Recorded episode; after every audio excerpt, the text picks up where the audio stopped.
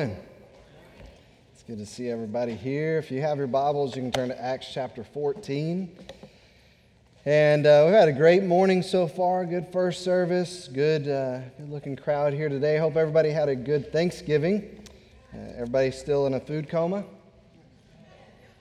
Half of you are. You look like you are. I feel like I am. We've been going through this study um, on the church, and I think um, we've got probably this week um, just trying to follow the Lord's direction on this. But I think this message this morning is such an important message, even going out of this week of Thanksgiving into this Christmas season. And so um, I'm, I'm very challenged by it. I hope that you're challenged by it this morning. Um, if you're a guest with us, we want to say thank you for being our guest. Uh, if you at any time have a question, uh, or any, any point in the service have a question about something, uh, mark that down. We'd love to answer that at the end of the service. You can come out of the Welcome Center, and uh, we would love to uh, meet you and uh, just be a blessing to you while you're here. But last week in this study, uh, we saw two important points I think that we need to make sure and not forget. we need to apply this in our life. The first point was this we need to look for and see the lost. And I admitted, and I think all of us can admit, we can be guilty of just living our lives and missing the opportunities that God brings our way.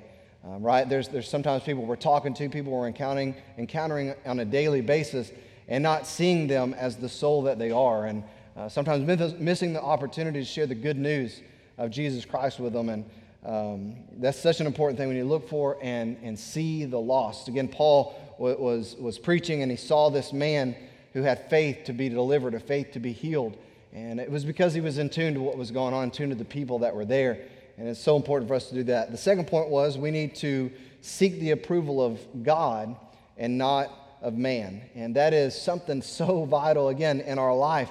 Uh, so many times the world is telling us, you need to do this for you, you need to take this for you, you need to be you, you need to do this. And uh, while there may be some elements of that that are uh, we can grab and that are actually biblical, a lot of that is, is humanistic. A lot of it has to do with exalting man above all. And again, we need to not seek the approval of man, not seek the uh, pleasing of man, but we need to seek the approval and pleasing of God. And this week, again, we move forward. We're going to see uh, two more important lessons. So I want to pray once again and uh, dig into this. So let's pray. Father, thank you for this time. Thank you again for all you've done uh, so far today. Lord, we thank you for uh, just being such a good God. Thank you for loving us so much that we can uh, set aside this time of year and celebrate that love. Celebrate the fact that you sent your only Son uh, to this earth to be born uh, in flesh that you created and to live a sinless life, to go to the cross, to die and pay for sins that uh, you've never committed, paid for our sins, and then be put in a grave three days later, rise again. Lord, we're, we're thankful and grateful that we can celebrate that. And Lord, I pray that you would just do a work in our hearts, do a work in our lives as we um, put our focus specifically on that. And I pray it would stir us, God, to share this good news, to share this story, this uh, amazing story of your love and your grace. Um, to come to this earth and, and, pay the price for our sins. Lord, we ask you to move today. If there's somebody here uh, that is lost, they're not in a personal relationship with you, through faith, God, I pray that they would understand today is the day of salvation and they wouldn't leave here today uh, without getting that matter settled. Um, and Lord, we'll praise you for what you do. Lord, we ask that you would just bless now in Jesus' name. Amen. Acts chapter 14, we pick up in our study on verse 19. It says, But Jews came from Antioch and Iconium, and having won over the crowds, they stoned Paul and dragged him out of the city supposing him to be dead. Now, again, picture this. This is the Apostle Paul, this is the missionary team that has gone from city to city, preaching the gospel, seeing people get saved, seeing cities transformed. Both Jews and Gentiles have gone into the synagogue, then they preach to the Jews. They've seen the power of God at hand. And in this city, there's not been any difference. They've seen God working in this city. But the Jews got wind of this. The Jews did not like this. The Jews did not like the fact that people were being saved and converted. So they show up here from, uh, they come from Antioch and Iconium and they turned the tide. They turned uh, the, the crowd away from this missionary team, away from the Apostle Paul, away from the gospel, and stirred them so that they stoned them. They, they, they stoned the Apostle Paul, the one who was simply sharing that God so loved the world that he gave his only begotten Son, that yes, If they continue in their sins, they're going to face the wrath of God for all of eternity. But the forgiveness is available through Jesus Christ. That, that eternal life, the gift, is available through Jesus Christ, his death, his resurrection. Well, the Jews didn't like that because it didn't work with their system of power and system of religion. So they wanted to get, get rid of this team just like they wanted to get rid of Jesus. They stone Paul. They drag him outside of the city, and everybody there thought he was dead, including his own team. And you can imagine what, what was going through their mind, right? Here was Paul, this bold witness for Christ, this person who God has used to do amazing things up to this point, and now he's laying in a heap, having, having been stoned, disfigured. You can imagine all, all the, the, the bruises and the redness, and maybe some, some broken facial bones, maybe some other broken bones having gone through this stoning, and they, you can imagine some of the, the thoughts that were going through their head. Well, now what? I mean, Barnabas, I guess, is going to take back over the reins. He's going to lead again. But man, what about Paul? Look at verse 20. But while the disciples stood around him, he got up.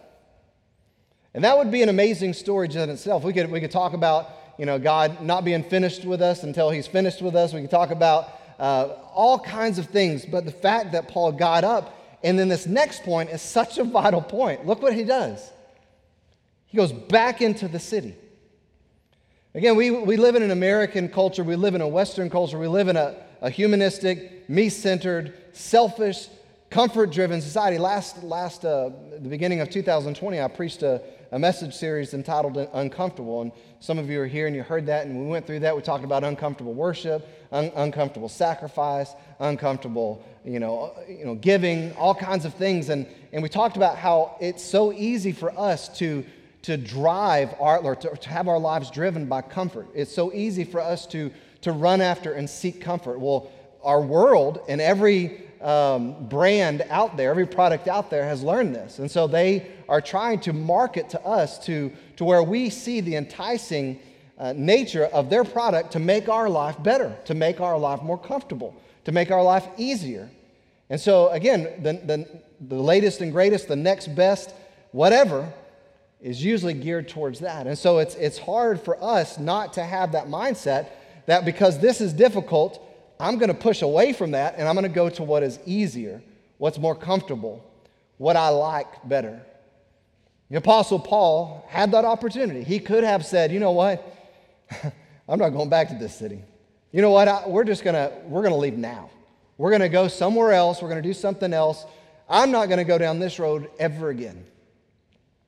But he gets up and he goes back into that same city. And it wasn't until the next day, the verse says, that he went away with Barnabas to Derbe. And look what happens. And after they had preached the gospel to that city and had made many disciples, they returned to Lystra and to Iconium and to Antioch, strengthening the souls of the disciples, encouraging them to continue in the faith. And this is what they were saying along the way in every city. Through many tribulations, we must enter the kingdom of God. And I want to kind of talk about that just for a second before we get to the point, but I think it's important to, to make this distinction that the kingdom of God, he's talking about the eternal domain of our Lord.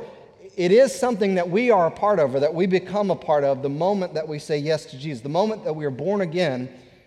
But we know he's talking about specifically this final estate, our final estate as the people of God, as the born again saints of God. Paul would write this, write about this to the Corinthian church. And I, I, love the letters to the Corinthian church, such a, an encouraging and helpful and challenging, convicting letters that they are.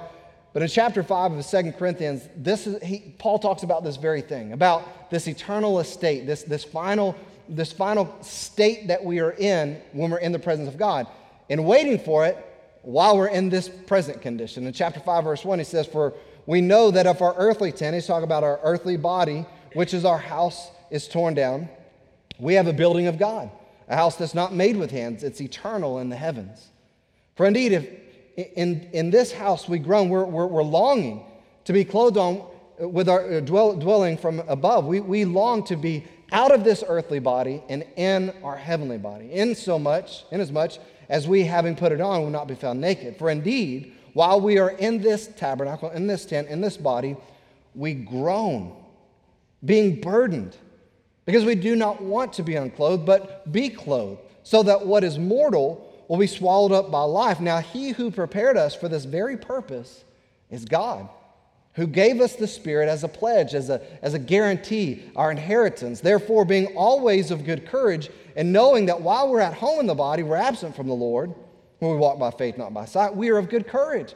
Even though we're in these earthly bodies, even though we want to be out of these earthly bodies and in our heavenly body, we continue to walk by faith and we walk in good courage, I say, and, ra- and prefer rather to be absent from the body so that we can be home with the Lord. Therefore, we also have as our ambition, whether we're at home or absent, to be pleasing with Him. Last week, again, we talked about living a life that is seeking the approval of God and pleasing God, not man.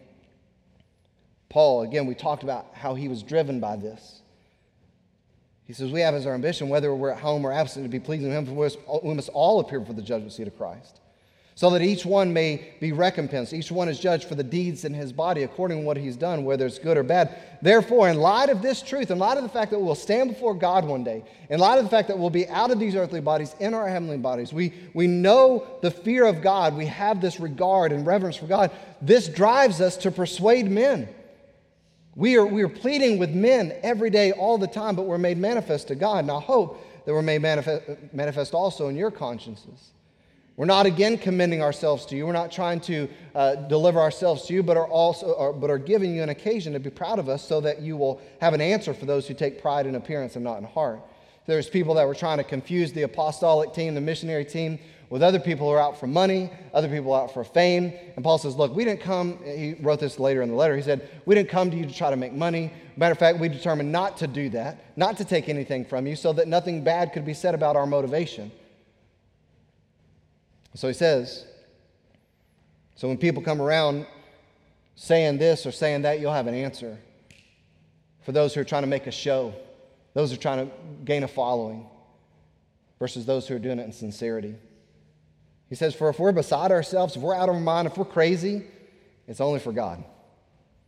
If we're sound of mind, it's very clearly for you, for the love of Christ controls us. Again, we talked about that with the Apostle Paul. It was the love of, of God that has to be a motivating factor in us in our life. He says, For the love of Christ controls us, it constrains us, it, it motivates us. Having concluded this, that one died for all, therefore all died. And he died for all, so that they who live might no longer live for themselves but for him who died and rose again on their behalf. You see, this is something that the Apostle Paul was, was being driven by. Again, he writes this later in his life to this Corinthian church, and he was trying to explain to them that this is how we live. This is why we do what we do. This is the motivation of our life. He says, Look, we no longer are living for ourselves. Why did the Apostle Paul get up from that heap with stones all around him and bruises all around, disfigured face and disfigured body? Why did he get back up and go back into the city and then go the next day to continue on that same exact mission that had him stoned? So that they who live might no longer live for themselves, but for him who died and rose again on their behalf. He said, Therefore, from now on, we recognize no one according to the flesh. Even though we have known Christ according to the flesh, yet now we know him in this way no longer. Therefore, because we've been changed, because we're in Christ, because we are saved, if, if, that's the case for anyone, if anyone is in Christ, he's a new creature. The old things have passed away, behold, new things have come. Now, all these things are from God who reconciled us to himself through Christ and gave us the ministry of reconciliation, namely, God was in Christ reconciling the world to himself, not counting their trespasses against them, and he has committed to us the word of reconciliation. Therefore, we are ambassadors for Christ. We are here for his pleasure. We are here to represent his kingdom. We are here for his mission and his mission only. So, what he's saying, we're ambassadors for Christ. As though God were making an appeal through us, we beg you on the behalf of Christ to be reconciled to God because he made him who knew no sin to be sin on our behalf so that we might become the righteousness of God in him. I don't, I don't know if you understand what happened in this section of Scripture in Acts chapter 14. But look back again in verse 20, what he said. It said, it said, The next day he went away with Barnabas to Derbe. They left the city that he was stoned in. And after they had preached the gospel of that city and had made many disciples, they returned to Lystra. And so, what, what's such a big deal about the fact that they go back to Lystra specifically? Why does the Bible name that? Why do they go back to Lystra? Well, if you go back a little bit further in Acts chapter 14 and verse 8, look what it says. At Lystra, a man was sitting who had no strength in his feet, lame from his mother's womb, who had never walked. This was the city. The city where this man was healed. The very city that, that the, the people, when they saw this man healed, tried to worship Paul and Barnabas as gods, tried to sacrifice and give gifts and, and, and offer all these things who, who, who Paul and Barnabas had to refuse and set them straight. This is the city. The same city that those Jews came and stirred up the people to stone the Apostle Paul to the point of death, leaving him and believing that he was dead. Did you get what happened? Not only did he get up from being stoned and go back into the city and then continue on on the mission to the next cities, on the way back, versus trying to find a more comfortable and easier path back to the church of Antioch, they go back to that same city. I believe that if we could ask the Apostle Paul if he could stand here today and we could ask him, hey, Paul, was all that worth it? I mean, look at your face now. look at your body. I mean, you're broken, beaten, and you got lashes, scars, broke. I mean, it, it's bad. I mean, Paul, was Jesus really worth it? Was that really worth it? And I believe the answer is resoundingly clear through his actions and obedience. I don't think he would have to say anything. I think that his life was a testament that Jesus was worth it. And that's, our, that's the first point in our notes. If you have the notes, it's our attitude, our obedience, and our faithfulness to the mission show Jesus' worth to us. You see, nobody had to tell Paul, like, hey, man, just stick with it, man. Hey, hey, keep going. Hey, I know that John Mark hurt your feelings. Hey, I know that this person crossed you. Hey, I know that these people hurt you. I know that this happened like that. Nobody had to come and, and, and pep talk Paul. Paul kept his eyes on Christ. He's no, he wasn't perfect, he wasn't sinless. He, he, he admitted that to himself. But we see in his life an attitude. We see in his life this pattern of obedience and faithfulness to the mission, regardless of what come against him. And I believe that does show that Jesus was worth it all. I think we can take that truth that Paul spoke and make it as our point as well. It's a very important thing that he said to those churches as they went back to Antioch. That through much tribulation, through many trials, that's the path to the kingdom of God. That's the path to our final state. It's not a path of comfort. Paul didn't go back through them and say, look, guys, hey, once you get saved, once you become a Christian, once you're born again, once you're on your way to heaven, guess what? Everything is a bed of roses. Everything is amazing. You never have to worry about a problem. He doesn't say that. He goes back to them and says, through many tribulations, through much tribulation. It's not an easy life once you get saved. Matter of fact, it's, it's no longer about yourself once you get saved. It's not self centered. It's not me centered. It's not even worldly centered. It's not worldly focused. When you become a believer, when you're on, uh, on your way to heaven, when you're on the way to the kingdom of God, it's not paved with entertainment or activity or money. No, he said the path of the kingdom of God is full of trials.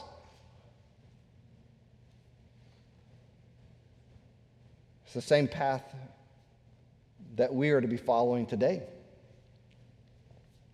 We're following those who have gone before. Of course, our Lord is at the head. But this same path that we're following is paved with the blood of many saints who paid the ultimate price because Jesus was worth it. The previous chapter in Corinthians, that same letter in 2 Corinthians that Paul wrote, is such an important chapter that, that precedes that chapter 5. But let's read that, verse, verse 1, chapter 4. Therefore, since we have this ministry, as we receive mercy, we do not lose heart Again, that, that's what you say. Nobody, nobody had to go along to Paul and say, Paul, man, look, I know, I know Bill over there. He didn't check on you when you were sick. After you'd been stoned, I know that. But you got to keep going, man. No one does Paul say, hey, hey, no, Paul, I, I know that um, I know that really hurt whenever those people made fun of you and mocked you and stuff. But you got to keep going. No, he said, once we have this, this ministry, just as we've received mercy, we don't lose heart. It's the fact that we haven't, we, we, we've not received what we deserve.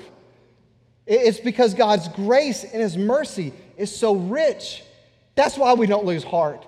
I'm not relying on whether somebody does something or doesn't do something for me or to me. It doesn't, I, am I'm focused on the fact that I've, give, I've been given mercy and grace I don't deserve. He says that's why we don't lose heart. And we've renounced the hidden things because of shame, not walking in craftiness or adulterating the word of God, not trying to twist the word of God to gain a following, but by the manifestation of truth, commending ourselves to every man's conscience in the sight of God. And even if our gospel is veiled, here's the problem it's veiled to those who are perishing. If we keep the gospel, if we don't share it, then the people who are dying and going to face the wrath of God for all of eternity, it's they, it's them who pay, pay the price. It's the same ones who the, the, the God of this world has blinded the minds, their minds.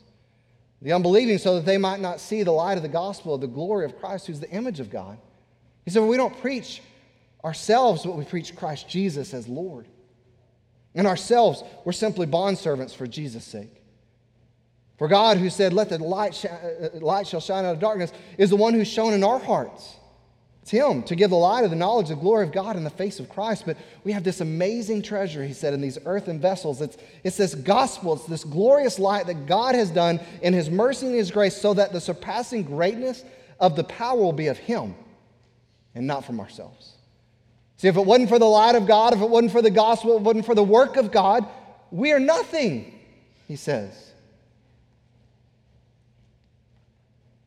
This is treasure we have in ourselves. We have to share it with people. And then he goes down this road. He says, We're afflicted in every way. It's not easy. Man, people are mean and ugly and hateful, but we're not crushed by it. We're afflicted in our flesh, in our, in our, in our minds, in our, in our emotions, and, and even the spiritual battle. We're afflicted in every way, he says, every way, but we're not crushed. We're perplexed, but not despairing. We are persecuted, but we know we're not forsaken. Just because I, I, was stoned outside that city or left outside of that city for dead, I know that, that Christ has not forsaken me. Just because I'm being persecuted, like he said I would be if I follow him, it doesn't mean he's forsaken me. We're struck down, but we're not ultimately destroyed. Always carrying about in the body, in these physical bodies, the dying of Jesus so that the life of Jesus also may be made manifest in our body. That's the point. That the less it's about me, the less my body is, is, is not about me, the more that Christ can shine through. For we who live are constantly being delivered over to death for Jesus' sake, so that the life of Jesus also may be manifest in our mortal flesh. See, the Apostle Paul had in his mind that the, the, the more he suffered for Christ, the more that he could have fellowship with those sufferings. And the more that he had fellowship with those sufferings of the Savior who gave it all for him, the more affection, the, more, the, the closer he could be to his Lord and what he endured on his behalf. Paul wasn't looking for an easy life. He wasn't looking for a comfortable life. He was looking for a rich life. He was looking for a famous life. He wasn't looking for any of those. He was looking for a life that was pleasing to Jesus. He says, So here's how it works death works in us, but it affords life to others. But having the same spirit of faith, according to what, what is written, this, this, is how we're, this is why we do that. This is how we live that. I believe, therefore I spoke. So we also believe, and therefore we speak. How, how could we say that we really believe that, that we are recipients of grace and we don't deserve? How can we really say that, that God is the, is the amazing God of grace, the, the lover who sent his son to die in our place, that Jesus is truly the only way to heaven? How can we say we believe that and not say that and not share that? That's what Paul says knowing that he who raised up the Lord Jesus will raise us also with Jesus and will present us with you. For all things are for your sake, so that the grace which is spreading to more and more people may cause the giving of thanks to abound, not to us, but to the glory of God. Therefore, we don't lose heart. That's why we don't give up.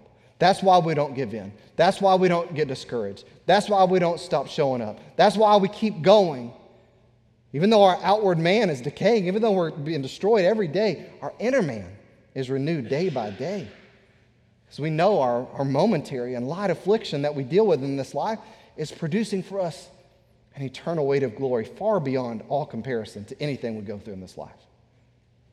So, yeah, Brooke, what we're dealing with is way big. No, no, no. He says, look, there's nothing that we can go through in this life that compares to the glory that awaits the faithful in Christ. Well, we look not at the things are seen, but the things which are not seen. For the things which we can see, we know the temple. The things that are not seen, those are the things that are eternal. And I, I don't believe that in, in all of this, Paul was trying to encourage, and I'm not trying to encourage that we go after trouble in our life. We're not trying to seek after tribulation or persecution as a Christian. It's not like we're trying to make it uh, or manufacture in our life, oh, I'm just living a difficult life right now because I'm trying to share the gospel with everybody. No, I'm not trying to find it. We don't go seeking trials and tribulation. But we have to know. We have to know this morning that if we waver from our faithfulness to Christ when our feelings get hurt, when something doesn't go our way or when something happens in the church or whatever the case may be, when, if, if we waver from our faithfulness when something like that happens, what about when a worldly activity comes along and we waver in our faithfulness? What about when our flesh wins and we get lazy and give in? What about allowing our kids to mess the best eternal things for something temporal in the world or whatever it is? And when the real test of faith comes, what's going to be the result? If, if our faithfulness wavers in those times, well, well if, if they would have checked them, or if they would have called, or if, or, or if they wouldn't have said it like that, or if they would have, if they would have uh, you know, done this, I know that they did this for them, they didn't do this for me. And if it wavers in the midst of that, what about when the real test of faith comes? What's going to be the result? Well, saying contents under pressure explode. We know what happens when they explode. It reveals what's inside, and it can be ugly or it can be beautiful. I believe, based off of Scripture, that if Jesus is in us and He is truly the treasure of our life, if He is it, period, then every other blessing is put under, the context, uh, under that context that Jesus is first and above all.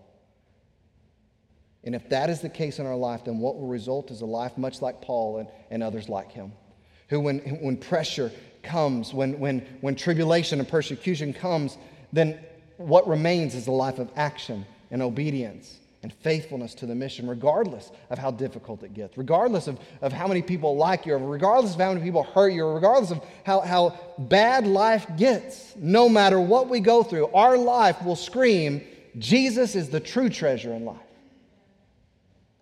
Even, and I believe especially when difficulty comes. Hey, where are they? I don't know, they got, they got their feelings upset. What? Hey, what, what's going on? Well, they just, just taking some time. What?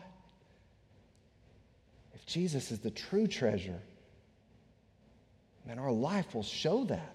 Again, you don't have to, you could ask the Apostle Paul that, but I think his life was still, it still does scream that today. Verse 23 back in the text, when, when they had appointed elders for them in every church, again, they were making their way back to Antioch, having fasted with, uh, I'm sorry, prayed with fasting, they commended them. They, they delivered them over to the Lord in whom they had believed. They passed through Pisidia and came to Pamphylia. And when they had spoken the word in Perga, which is an important note, they went down to Attalia. From there, they sailed to Antioch, from which they had been commended to the grace of God for the work that they had accomplished. When they had arrived, they gathered the church together and began to report all the things that God had done with them and how He opened a door of faith to the Gentiles. And look at verse 28, and they spent a long time with the disciples. Point number two is our submission regard and esteem for the church show Jesus' worth to us. And so that's the point? Yes. Because this, this team made their way back along the journey, all the way back home to their sending church. And along the way, they, they were ordaining these men, these, these elders. They appointed them, the Bible says. Obviously, this, this has implications that there were these other factors involved, that these men had the qualifications and the qualities there. But in every church, the Bible says they set in order the way that God had ordered the church. Every church needed a pastor, every church needed elders. Many instances, these men were there to, to help oversee those, those local churches, those local, local body in, in, in every, every city. But every pastor, every, every elder in that, in that city that they were ordained in, they had to have those qualities exhibited. But again, this is what God had set up. And this is what the team was following. Why? Why were they doing it? Because they had that submission, esteem, and regard for the church because of Jesus. As a side note, as I said a while ago, it's an important note, note that they preached the word there in Perga. They spoke it there, something that we didn't know, we don't know that they did when they passed through the first time. What do we know about Perga the first time that they came through there? Here's what we know about Perga. That's where John Mark bailed on them. John Mark, right, this servant that was on their team, all we know about Perga is that they, they, they're there, and as they determine that they're going to go on to the next city, John Mark says, Peace, I'm out of here. I ain't doing this anymore. He goes back home. That's all we know. But, but what's interesting about this is they make their way back through that city, they're given another opportunity to redeem that. They redeemed a negative opportunity. What was negative before, they redeemed it. Again, it's a great side point. Sometimes God in His grace, which it's all by His grace and His plan, He gives us opportunities to redeem for His glory. A relationship, sometimes a city like this, sometimes an opportunity to witness. Right? I, I think that I've shared that before. We've all probably experienced that opportunity where we want to witness to that person, we want to witness to that family, we want to witness to that neighbor, that coworker, that friend, or whatever, and, and we get nervous or, or, or we get busy or, or we get distracted and we don't do it. We're like, ah, man, I wanted to, I wanted to share the gospel with them. Like, I don't know if I'm going to get to do it again. And then in God's grace, He gives us an open door again. Sometimes He gives us those opportunities. I, have shared this story before, but uh, it's a very, it, it's that lesson that God used in my life to say, You better listen to me. Got many lessons, but this was one specifically about witnessing. I had gone to Walmart, gone in to, to, to buy some stuff, and brought it back home. And um, when I was at the store, I got out of my truck and, and I meant to grab a, a, a, a tract. And I was going to hand it to the, the cashier. And got through the, the line and I realized I didn't have a tract on me. Oh, I forgot to get it when I got out of my truck. Yeah, well, I'll do it next time. And then as, as I walk into my truck, I thought, well, I could just get one from my truck and just run it back into, or put the groceries in the truck, run it back into that lady real quick and say, hey, I know, uh, you know, this may seem weird, but I just want to give you this, you know, came back to give you this card, talk to you about church. Got to my truck and I was like, no, I just, I'll just go home, you know, I'll just do that.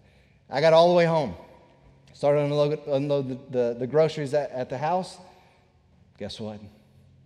I had left a bag at the checkout.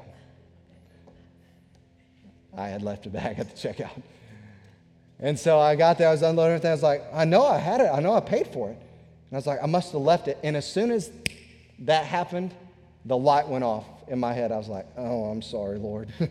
I was, well, I was just so wrapped up just getting home or whatever the case may be so I went back up there and I started walking to that register, and that lady was already, she was like, oh, yeah, in, in a bag of cans, you know. And I was like, hey, I came back to get this, but I think there was a way bigger purpose in this.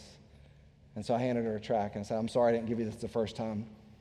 But sometimes God gives us those opportunities to redeem for His glory. And I don't share that story to, to brag. That was uh, on me. That was God's grace that afforded me that opportunity. But sometimes what ends up happening is we miss these opportunities and our own mistakes. Sometimes we get sidetracked by a trial that we're going through in our life and we get focused on that trial and we miss the opportunities that God has. And sometimes we fail in our sin, and that's exactly what happens. But in all of that, sometimes God brings us back around to redeem it for His glory.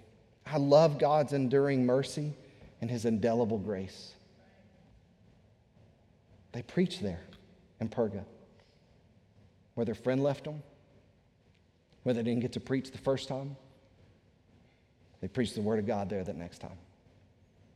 They eventually make it back to their sending church in Antioch. And again, and all of this, they show their submission to and their regard for, their esteem for the church of the Lord Jesus Christ, and specifically their sending church. This morning, Brother Tony shared with our praise team in our, in our devotion uh, before our practice about uh, the temple and how uh, before Jesus Christ came, uh, the Jews showed up at the temple, and that's where they worshiped, and that's where they sacrificed, and that's where they fellowshipped, and that's where they, they, they gave their offerings. That's where they, they did it. But Jesus came and he, and, he, and he made that bridge between what God had commanded them in the Old Testament, the Old Covenant, to this New Testament, the New Covenant in His blood. And He told them, He said, Destroy this temple, in three days I'll rise it up again. And they were like, You're crazy, man. There's no way. It took forever to, to build this. And it said, But He was talking about His body. We know what happens as Jesus is, is, is crucified and then he rises from the, the, the, the, grave and then he ascends to heaven. What does he say? And what, is, what does the scripture tell us in the New Testament? That we are the temple of the Holy Spirit, both individually and collectively together. And Christ is the head of the body. He's what it's all about.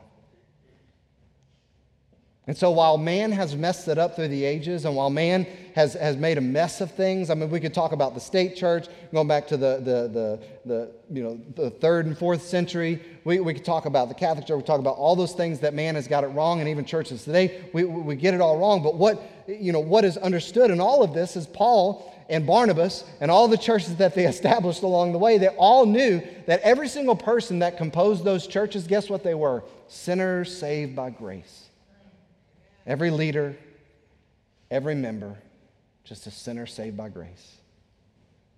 I had a conversation with somebody last week, a couple of guys, and uh, we were talking about churches, and one, one guy said um, the, the biggest church that they have in their city is about 20 members.